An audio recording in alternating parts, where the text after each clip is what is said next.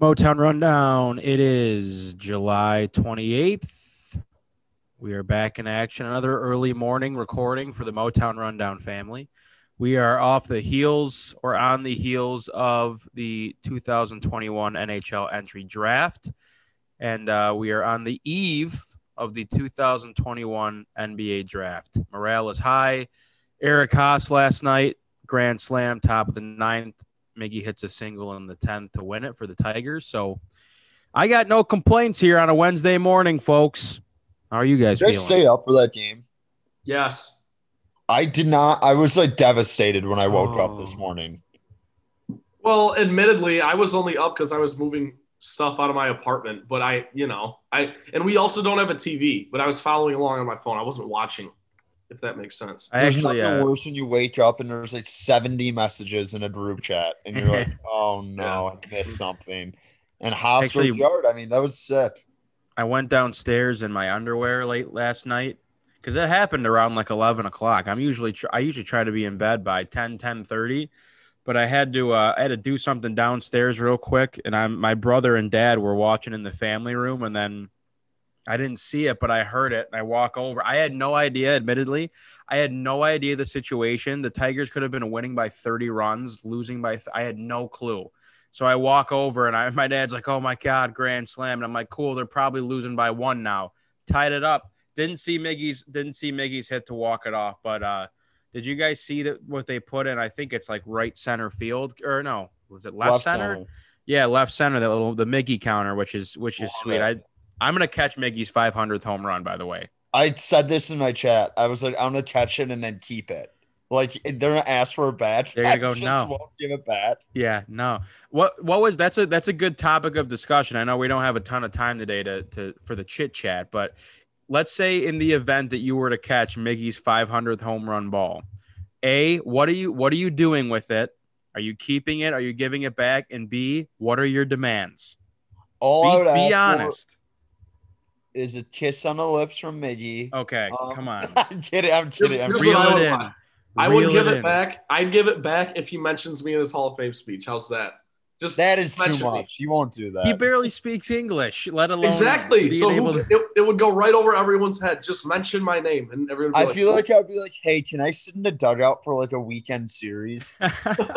like, just like give me a uniform out. Like, you could just say I'm a bench coach and I'm Dude, just the- chilling with the fellas, spitting seeds. the thing is, Collins, you have big bench coach vibes. I didn't realize that. You'd be a great I, bench coach. dude, it's like my dream to be a baseball bench coach. I don't know what they do. they're still coaches. Like they still they're still No, no, no. involved I in the know they like hit. Yeah, yeah. Rabs, Rabs they, is like- speaking. Rabs is speaking as a bench coach for the they no hit Mikey. fu- they hit fungos. They're out. They're out there Yeah, before you, the you game. just you're just hitting fly balls and then you're just chilling, like chewing Big League Chew and spitting seeds and being a morale guy. It's awesome. do you think it would be? Do you think it would be possible if I, I don't? know, There's no way this would ever happen.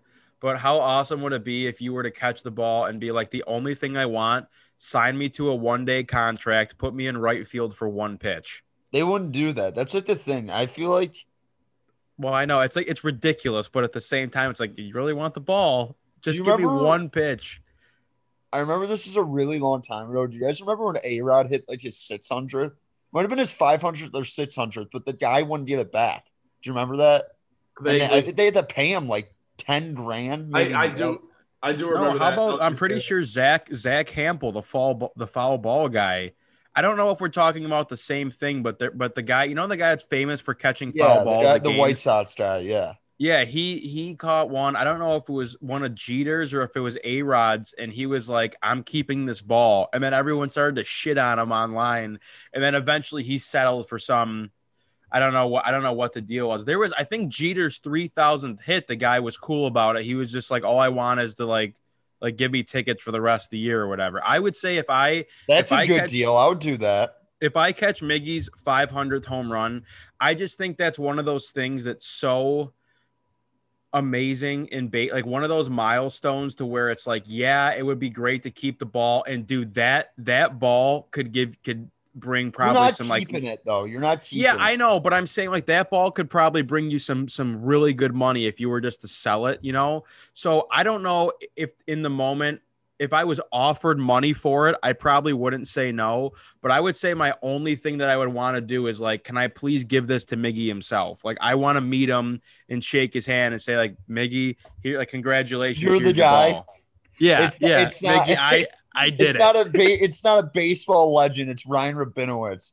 Yeah. Congratulations, Miguel Cabrera, on your 500th home run. I make it all about me. Then I go on my media tour. Like I do it on live TV. I hand it over to him in a press conference. Now that's that what I'd wanna about do. It, like, I like. I would probably ask for. I'm not gonna like ask for a ton because, like, like you said, Rabs, as a baseball purist, like I, I get what's going on, but like I feel like asking for tickets the rest of the year and stuff like that, and a couple other perks That's fair. would not be a bad deal. well, yeah, because you you're- could also you sell know you're tickets. getting fleeced regardless. Like I don't think, like unless you're a complete like jackwagon and you're like I'm not I'm not selling this ball, I'm keeping it, or like know what I mean. Like I, I- I feel like they're gonna reason with you. I feel like you get tickets for two to three years if you really think about the value of a 500 like home run ball. Well, that's why I think I'm pretty sure, and I'm I'm saying this with such little information, but Yeah, I know. I think I think the conversation probably goes when you have the ball. It's like, okay, what do you want? You know, like I think they that's how I think they come come out and negotiate is like, what do, what do you want? And then we'll try to meet you halfway. So if you're like, I want season tickets for the rest of my life, I want to like I I want to sit in the dugout, like all these different things. I I um, also too might might be like. I want to give the ball to Miggy and like give me and my buddies like one day to like play on the field. Like I, I want to I want to be able to use the field for BP. dude, I would love to hit BP in Comerica. I would just get embarrassed, but I would love to do it. Well, I guess that's that's a good pipe dream. But hey, 495 homers for Miggy. So The thing Whenever the- when- whenever the Tigers- left field. Whenever the Tigers come back to town, I might just have to get one nosebleed ticket for every single game. But I want to sit in the outfield. That's the thing. what's it called? The thing is sick though, like the load, like the counter. I think they did that with Ken Griffey when he was on the Reds too. Well, this is just my my final thing here about Miggy is just th- this has now given. I mean, especially with that, like you want to be as as surface level as the seeing the counter in left in left center. Like the Tigers now have juice and like for the next couple months until Miggy gets there. Like every time Well, yeah, he comes they've up to bat, juice. it's like, all right, here we go. I mean, they have juice regardless, I guess, because they're not. I mean, they haven't been playing great. That that win was a must win last night after they tied that game up against the Twins. But there's juice. I'll be back. yeah, dude. I'll, Uh, I'll be back to the Copa. Royals is absolutely just steamrolling all dreams I had. Yeah, that was tough.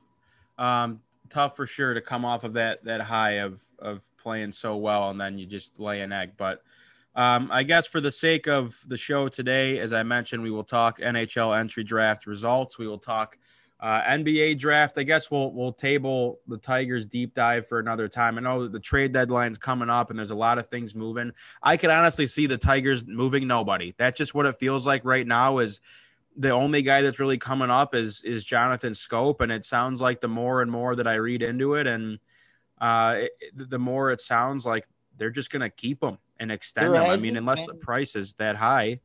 I don't think there's been that much buzz either around it. Like any Tigers play, like every year when they were sellers, you're like, okay, Justin Wilson's gone. Like, know what I mean? Like they, they, it was like a fat, like, He just got traded again from New York to uh, Cincy.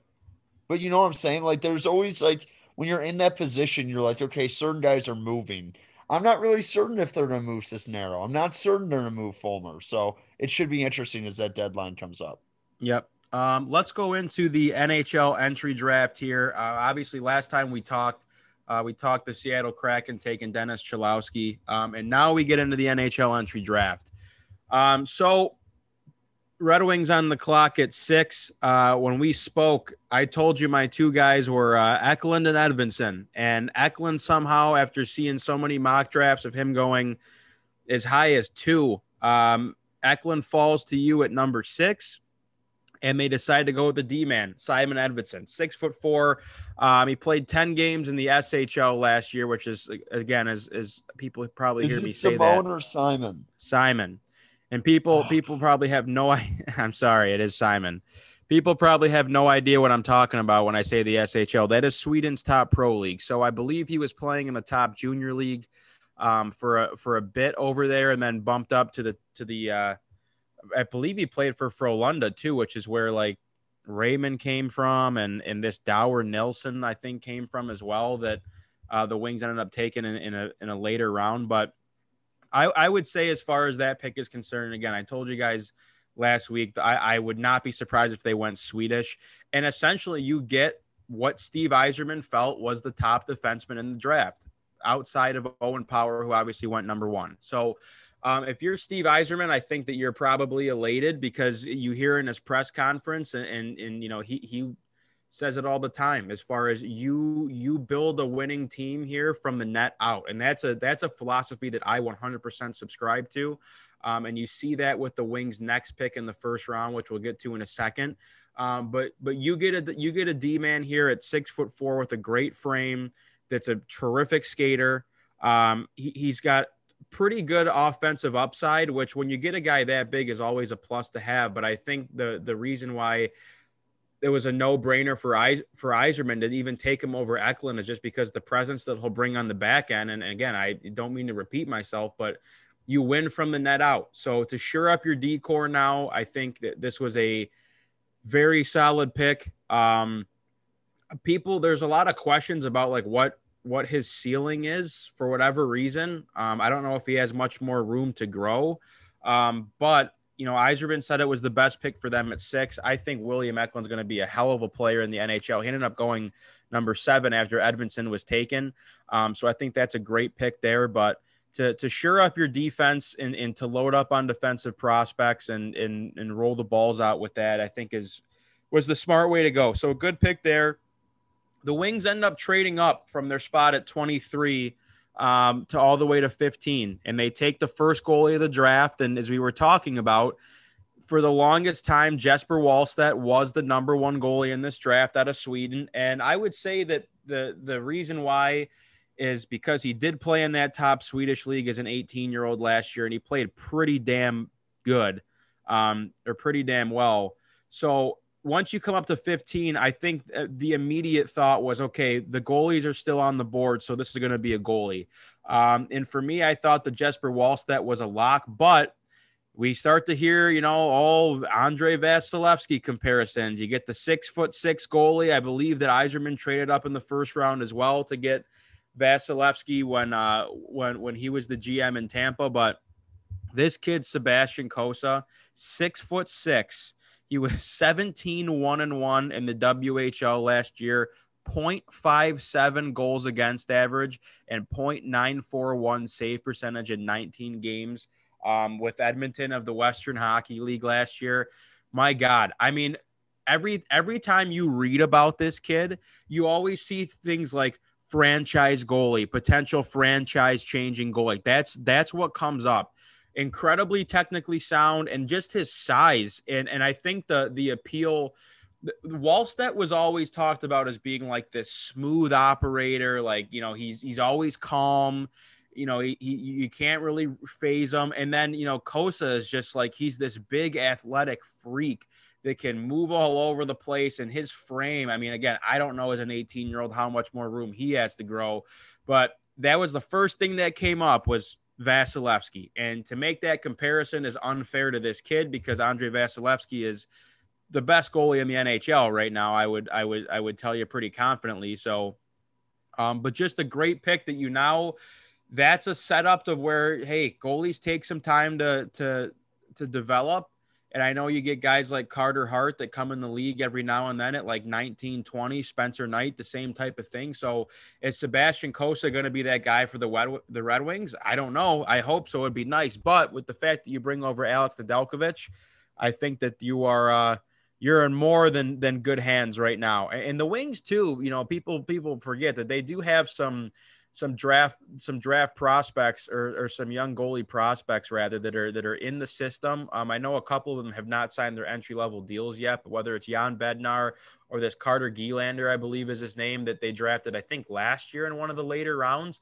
So there's some goalies that are around. It's just a matter of, as I said, it, it takes time for these guys to develop. And, you know, don't be surprised if you don't see him for a couple years. It sounds like Simon Edvinsson, depending on, on where you're reading, there are people that think he can be up here as early as like this year. Like I, am sure he'll obviously be at be at rookie camp, and I'm sure he'll probably get an invite to training camp if if all goes well. But for whatever reason, there's people that think he can be he can play in the NHL this year, probably just because of his size and his skating ability can can get you pretty far. I know uh, his shot is a concern. He doesn't necessarily have an NHL ready shot from the blue line, but um, but two good picks from the first round.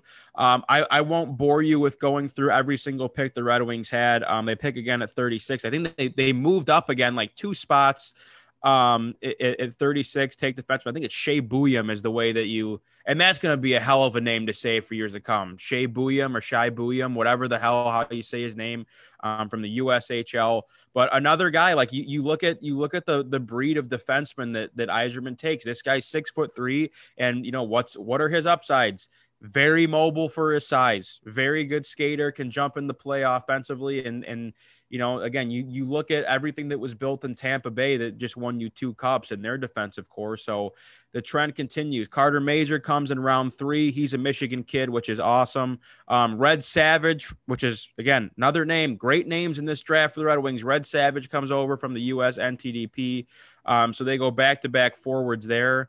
Uh, then you take Liam Dower Nielsen from the uh, SHL as well again playing for Frölunda. That seems to be a Red Wings factory. Oscar Plandowski comes over another defenseman in the fifth round. And then your last pick of the draft in round six, Pasquale Zito.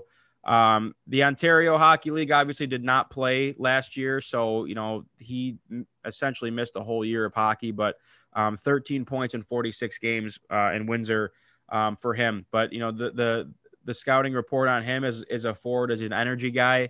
Um, and you know, you always need guys that are energetic and can bring some sandpaper to your lineup. So overall, I would say the draft grade for me, I would definitely go. Gosh, I would probably say B plus. Um, and, and just for the sake of you know, you're not not able to see a lot of these guys play because of the COVID year. Um, and, and you know, it, it's. I just think as, as far as drafting on need, you know, you you go pretty relatively defensive heavy. Um, you get your goalie, which is fantastic. Um, and now the the trick is going to be who can you develop from the back end, and and you need to eventually add some pieces up front. So. Um, all good, all good on my end. I don't think there were any things where I'm scratching my head. They did, they did move picks a lot, and that's one of the things that I've noticed with Yzerman is when he loads up on these picks, you don't necessarily expect him to to use all of them. More so as they're just you know sweeteners and deals to move up and go get the guys that that he wants. So I would say that you know to have a GM that that really is confident about who he wants and and is pretty dialed in to where guys might fall and where they might go as far as teams behind them. Um, all good there. I do want to mention three free agent signings um, that the Red Wings made, or I guess I shouldn't say free agent signings, more of guys that are coming back. Um, Gustav Lindstrom signs a two year extension. I'm not entirely positive on the money on that. I should have looked that up. That's on me. Um, but no brainer there. Two two years for him, I think, is a solid deal. And in two years, you know, he could plateau and and just be, you know, whatever. And, and, then I think you have to make the decision of, well, we have guys coming up the ranks. Do we move on or do we get to keep him for cheap? Um, or best case scenario, he gets two years of, of improving and you extend him and keep him here as a pillar of, of your defense. Obviously, he was he was uh, protected over over Dennis Cholowski, so that's got to tell you something about Steve Yzerman's confidence in him. So that's all good there. Taro Hirose comes back on a one year deal. Taro Hirose, I believe, is 25 years old because he was one of those guys that comes out of college.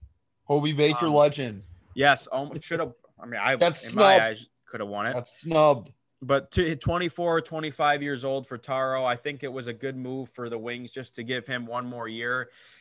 I don't know, especially with Raymond coming and Veleno. I don't, and I'm sure Svechnikov is going to get much more time playing with the big club. I don't know how much Taro is going to get a chance to play with with the with the Wings more so the Griffins, but you know, give him one more deal as kind of a prove it year, and that's another guy too, where it's like, where do we stand at the end of this year? Give him another chance to prove himself as a guy that has tremendous playmaking ability.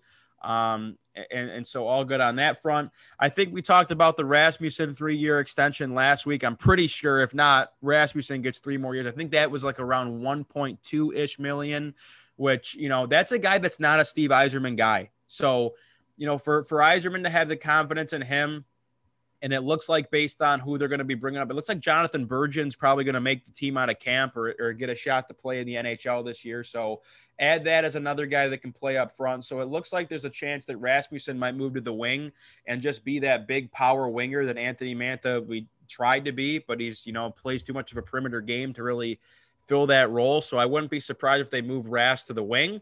Um, but obviously he can play up the middle uh, as a center, and that's what he was drafted as. So um, he, he's back on a three year deal. The last move uh, to mention Marc Staal comes back on a one year deal for $2 million. Probably, probably a move that had a lot of people scratching their heads. For me, I look at it as this you, you bring back another veteran presence. Marc Staal obviously does does not have the game that he once did before he got injured, and he's obviously on the older side of things. So to go from his five whatever salary to two um, was a no brainer. And even to me, I think two is a little steep, but you bring him back to be a mentor for guys like Seider and Lindstrom.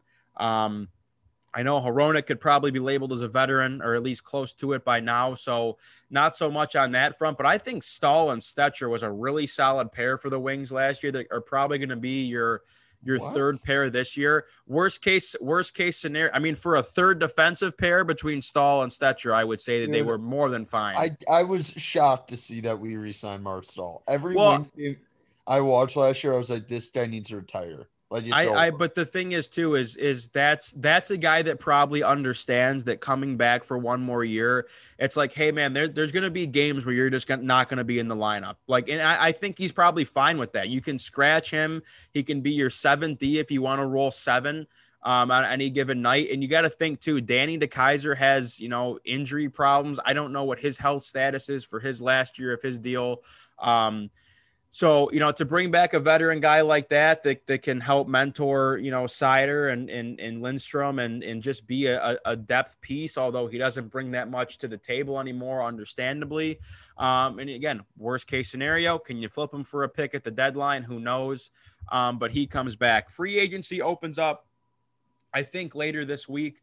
Um, so I'm sure there's going to be some more things going on. There's been moves all over the NHL. Marc Andre Fleury gets absolutely backstabbed by Vegas. He gets traded to Chicago. Now he might hang him up because he's bitter.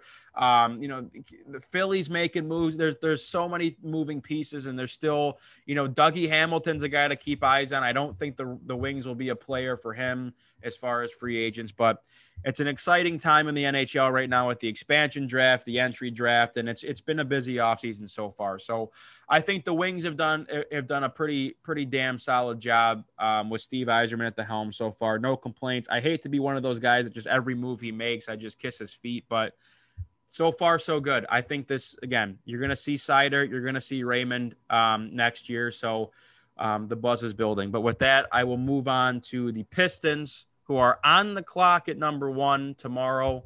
Um, Thursday, the 29th, is the NBA draft. Um, Trent Collins, I can turn it to you guys. All I all I have to say on this is all the treatment that Cade Cunningham has gotten in Detroit with he comes to the Tigers game, they're chanting his name. He just signs a deal with Nike you know, he says he wants to be here, and maybe that's just because, you know, he wants to be the number one overall pick. I don't know. But the fact that I have to sit here every day and read the the Pistons aren't so sure about it. I you just need to tell me what's going on because I think I, again, you know, I'm not a, I'm not the GM of the Pistons, so if Troy Weaver can pull off some miraculous trade, as I said last week, if you're going to stay at one, the pick needs to be Cade. If you're going to move out of the spot and the package is that good, then I guess I have to shake your hand and commend you. But what's what's going on? Are they really are they really about to punt on this guy? Uh, no, I don't think they're punting. I think they're. I mean, if they were going to take any, I mean, we talked about Shai Gilgeous-Alexander possibly being a target for the Pistons, and it was reported that that OKC offered the Pistons six and Shai Gilgeous-Alexander and they declined. I Good. think that kind of just says what they think of Cade and whoever they're taking at one, even if it's Mobley or if it's Green. that they're like not willing to like give up. I don't know. I feel like they they're more realistic about their timeline than what I thought they possibly would be. But I mean, like me and Trent have been talking about just take Cade, take Cade. It's an easy thing to do. Um, I, I think we were talking about before we started recording. If they took Mobley, I wouldn't be pissed. I would not be mad. If they took Jalen Green, I might. I don't know what I would do. I would probably start crying. Well, here's the thing. I've got a little Ryan Rabinowitz, uh, Red Wings esque little spiel, um, and that's about all. Like it'll be all my thoughts on this whole situation. Then I want you guys to get in here. But you guys, I think, both hit the nail on the head. I think Troy Weaver has the easiest decision of his life tomorrow night. I don't think there's any reason to even think outside the box and pick anybody but Cade. Uh, and if they do pick anyone but Cade, I'll be down bad. Don't call, don't text, just send your prayers because it's going to be a rough night for over here. Um, I, I want to look. I want to zoom out for a second. After the Dan Campbell hire and the Spencer Turnbull no hitter and the unbelievable trade Rabs that the Wings just made, and they're making great moves. Oh yeah. Why is Oh yeah. man? I have been so optimistic We're so this- back. We're about so this back. season. And the Pistons getting the number one pick is the best thing out of all four things that I just mentioned. So that that made my fucking year. Jalen Green will be good, but I'm not trying to be the first team to pick a G League guy number one.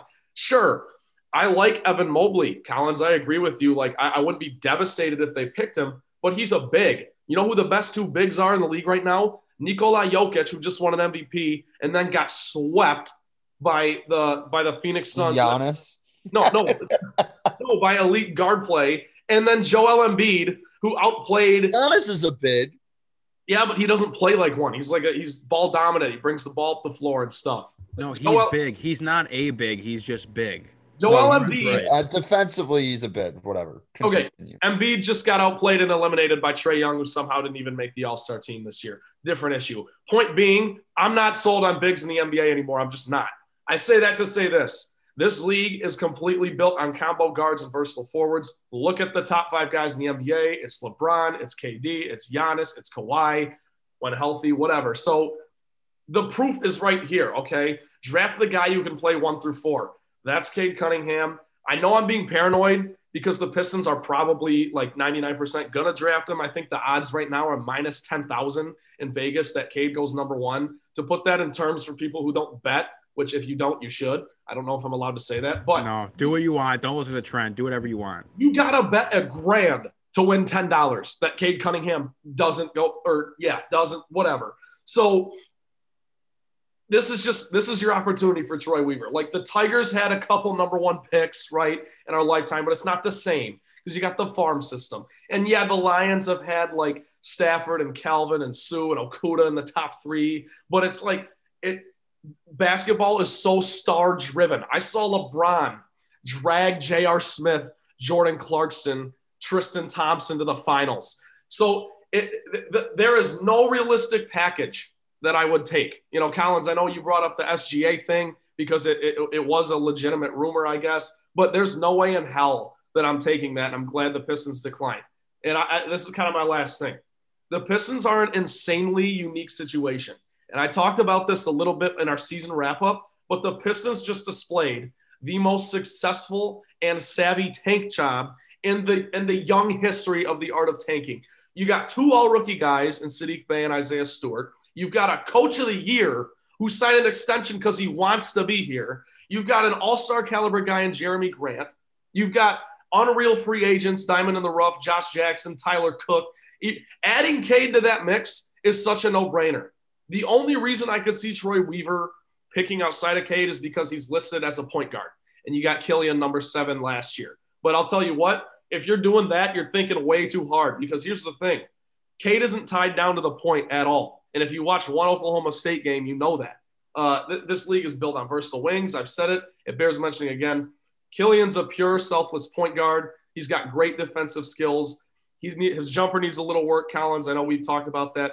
But Cade, on the other hand, is like a solid passer, high IQ, ball dominant, but he's a score first guy. So the way I see it is you put him at the three with Saddiq Bey or vice versa.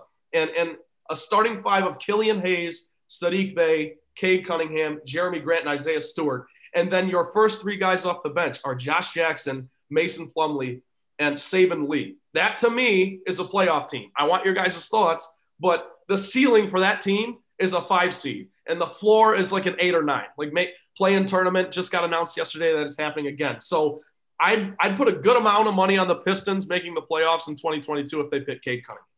And, and, and that's just kind of that's kind of my spiel. So I want your guys' thoughts. I think it's the easiest decision Troy Weaver will have, and he's done an exceptional job so far in Detroit. If he screws this up, it will almost throw everything out the window, in my opinion.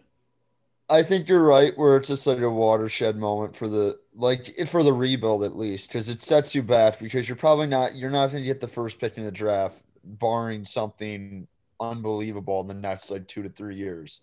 Like I think next year, I, I've kind of pulled back on the thought that the Pistons are going to make the playoffs. Like I could see them competing for a ten seed, since they they just announced that the play-in tournament's going to be a thing again next year. Like I could see them playing for that, but like I don't know. It's kind of hard to believe a team that had the third, the second worst record in the league is just going to turn it around. And I know they tanked and stuff like that.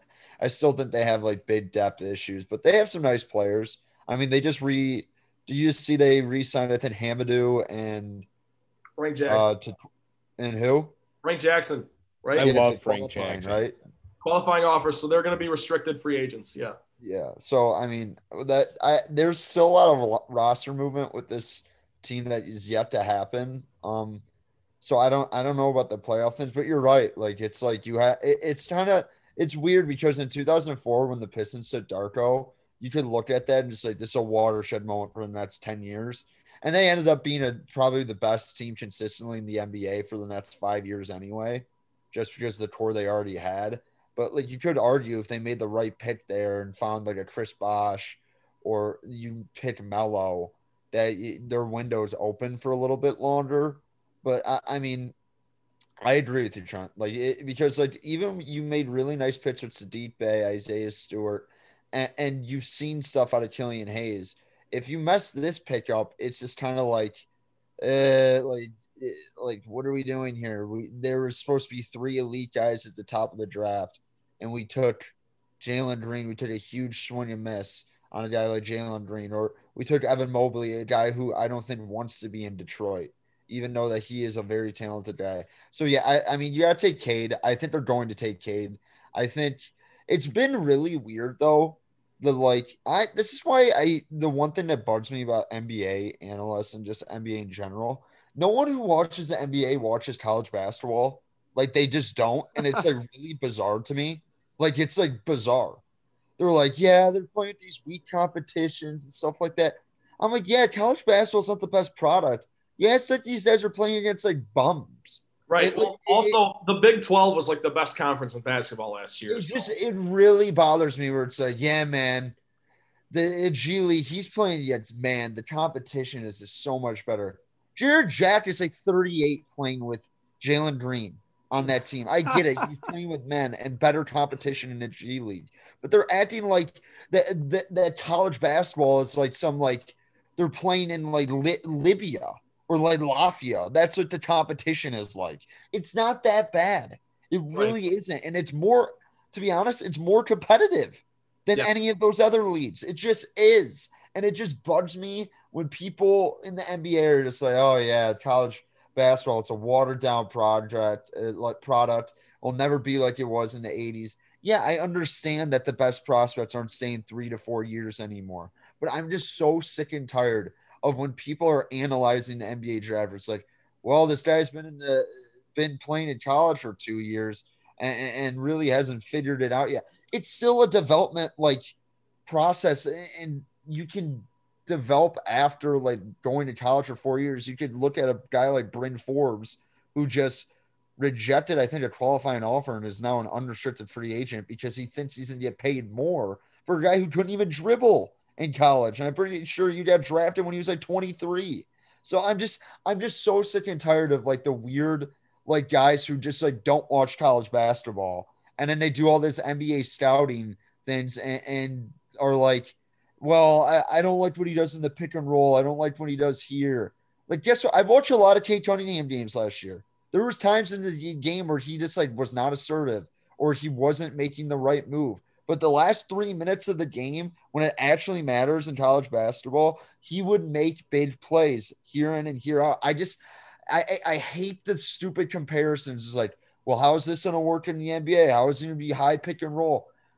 It's not like that. The lane is more congested in college basketball, and you have to adjust in different ways. And if you watch it, Cade Cunningham did that, and a lot of other guys did that. Evan Mobley did that.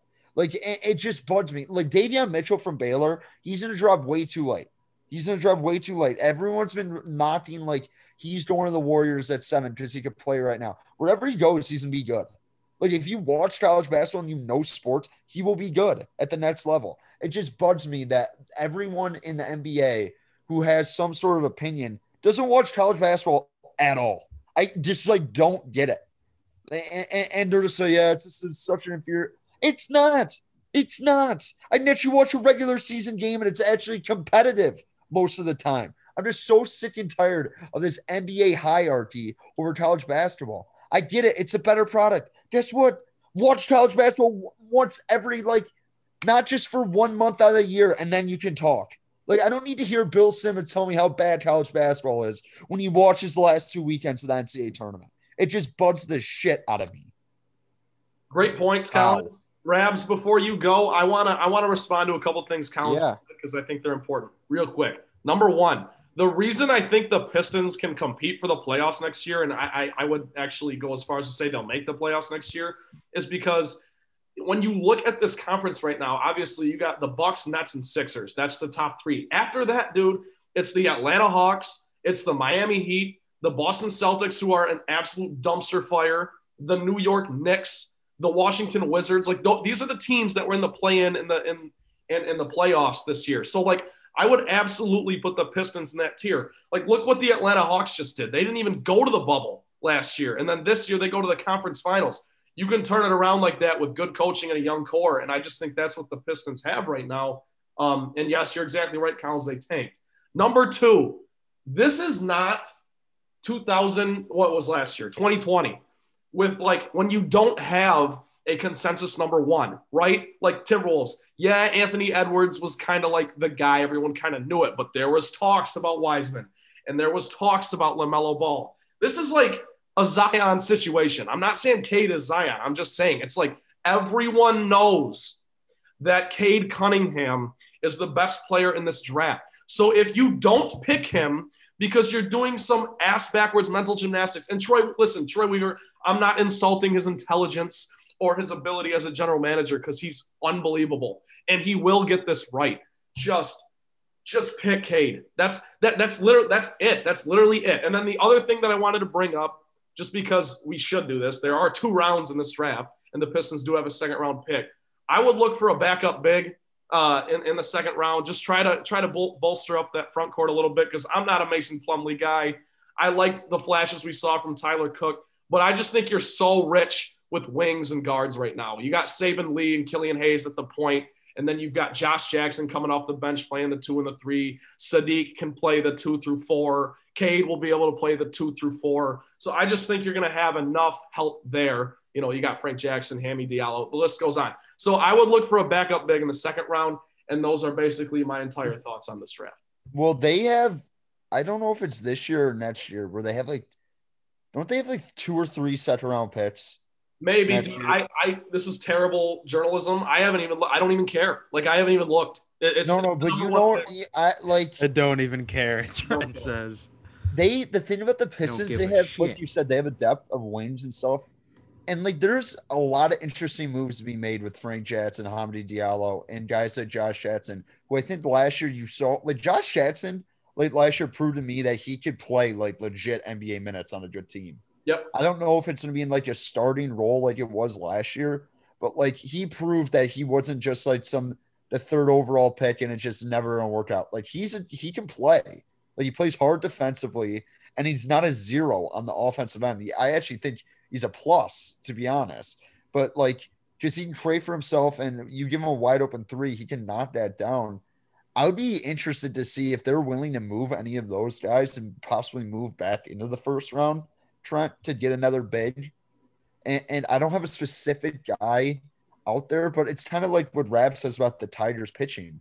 There's just so many guys right now for the Pistons that they just kind of like can't really pay all of them. Like, I mean, they got Josh Jackson and a steal last year. Like, they're not paying him anything. I think it was a two for eight with a team option.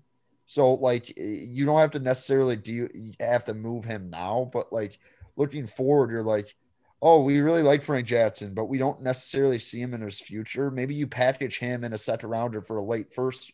I don't know. I you know what I mean? Like, or you're like, oh, Hamady, that was a nice move. We really liked him, but we liked this guy at 23, like a big. I like I can't even. I'm trying to think of a big that they could get at the back end, back end of this draft, but like, yeah, I don't even know what. Yeah, but like maybe like Isaiah Jackson out of Kentucky who was a kid who was from Michigan, went he was from Pontiac. I think he went to Warren Mott for some reason. He played with LaMelo at Spire. But uh you get like Isaiah Jackson, like another rim running guy, really good defender who you could pair with Isaiah Stewart. You know who he's gonna be with.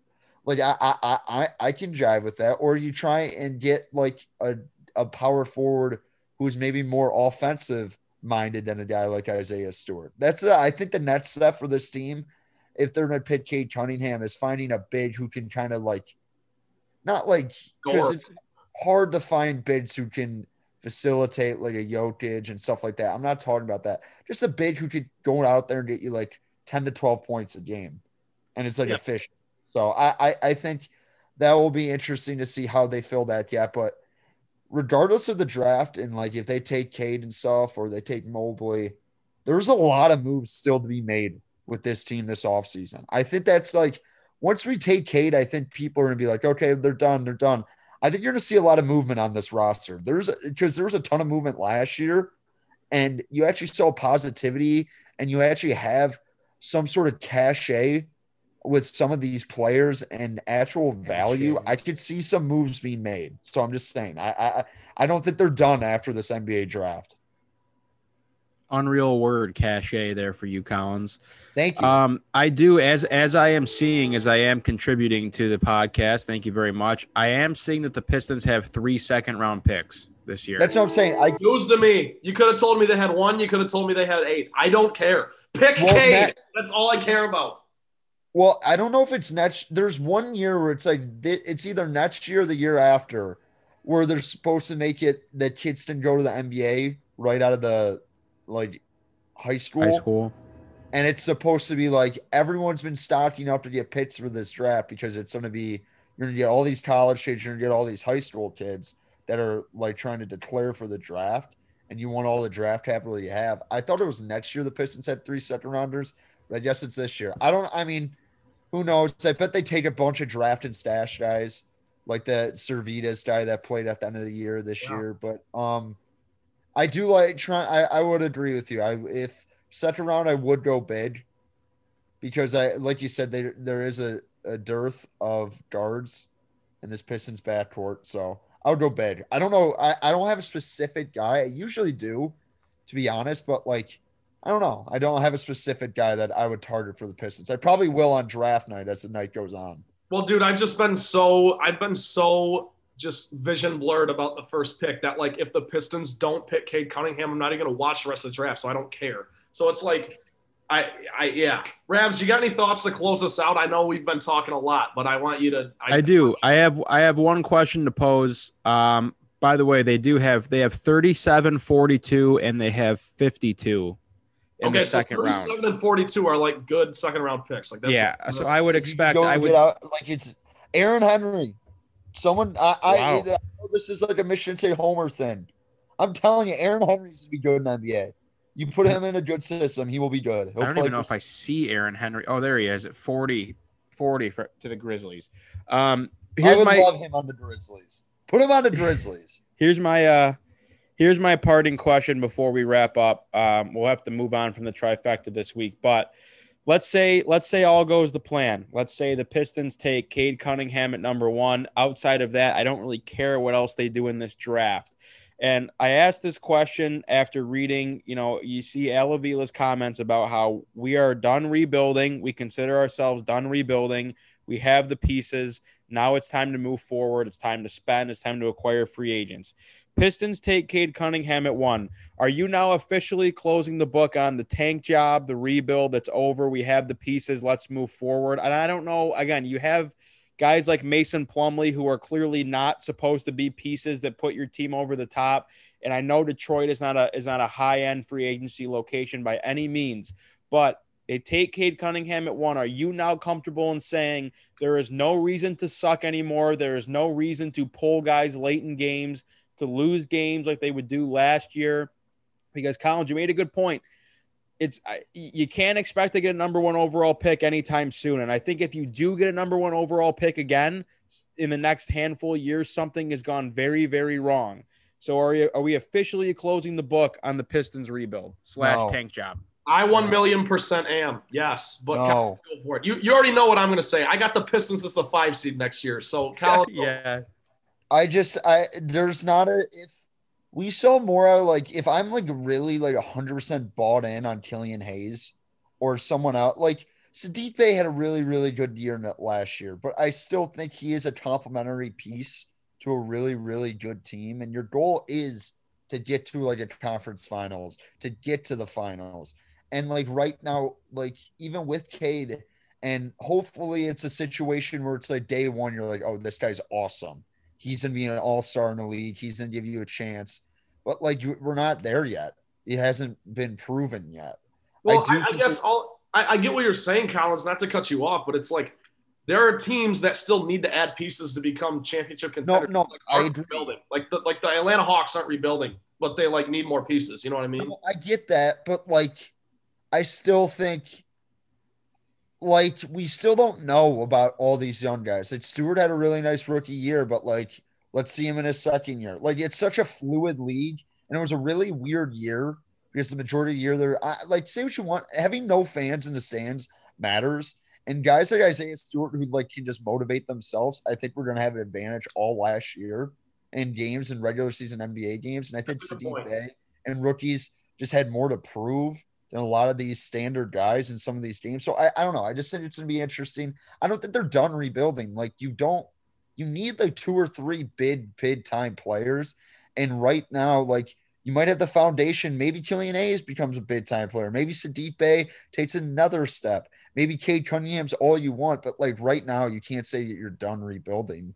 You lost you lost the second most games in the NBA last year. Well, I yeah, I know, but if if they you're trying to win though, Trent. know what? I'll say that you're not trying to lose, but I still think you're rebuilding. It's okay. like a happy accident if you make yes. the playoffs. Well, yes. So I, I that's where we disagree, but you know, whatever. Um, the sentiment is there, absolutely. But black and no, white. Like, you're not try, you're not at the deadline. You're like, know what? Let's give up an asset and try and get Brett. Like, you know what I mean? They're not there yet. They're just really not there yet. All right fair enough. Um, NBA draft will be on Thursday. Whether I don't know if whether when you're listening to this, people, but um, obviously off the heels of the NBA draft, we will have reactions. Hopefully, Trent is still with us um, because if they don't take Cade Cunningham, um, we're gonna have to make a trip to uh, to Granville and, and, and make sure Trent's okay, Colin. So Trent, be ready to jump in the car. Dude, I love the draft hat. I, I don't like it, but we, I just wanted that. oh no, Collins, I love it. I'm gonna buy it. Like actually, I just Someone sent me a picture of it. That logo. It's a weird logo. Sorry. No, that, that I, oh god, I'm gonna go on a tangent. I'm not gonna go on a tangent, but I know the, you got to go. I'm just saying. I wanted the, to mention it. The NBA hats this year for the draft, everyone took two logos and meshed them into one, and the Pistons got lucky because they like it kind of worked. Like some some of them are terrible. Like have you seen the Cavaliers draft hat? It's all. No, I haven't. It's all. I don't know look, what the Cavs are doing with their jersey situation right now. It's bad over yeah, there. I, I don't know. Le- Le- LeBron leaves and you just don't know what to do with yourself anymore. I do. I'm being serious. They're like city. Just go back to the light blue and like this rebrand. I don't know. It's just I like I don't know what they're doing over there in Cleveland.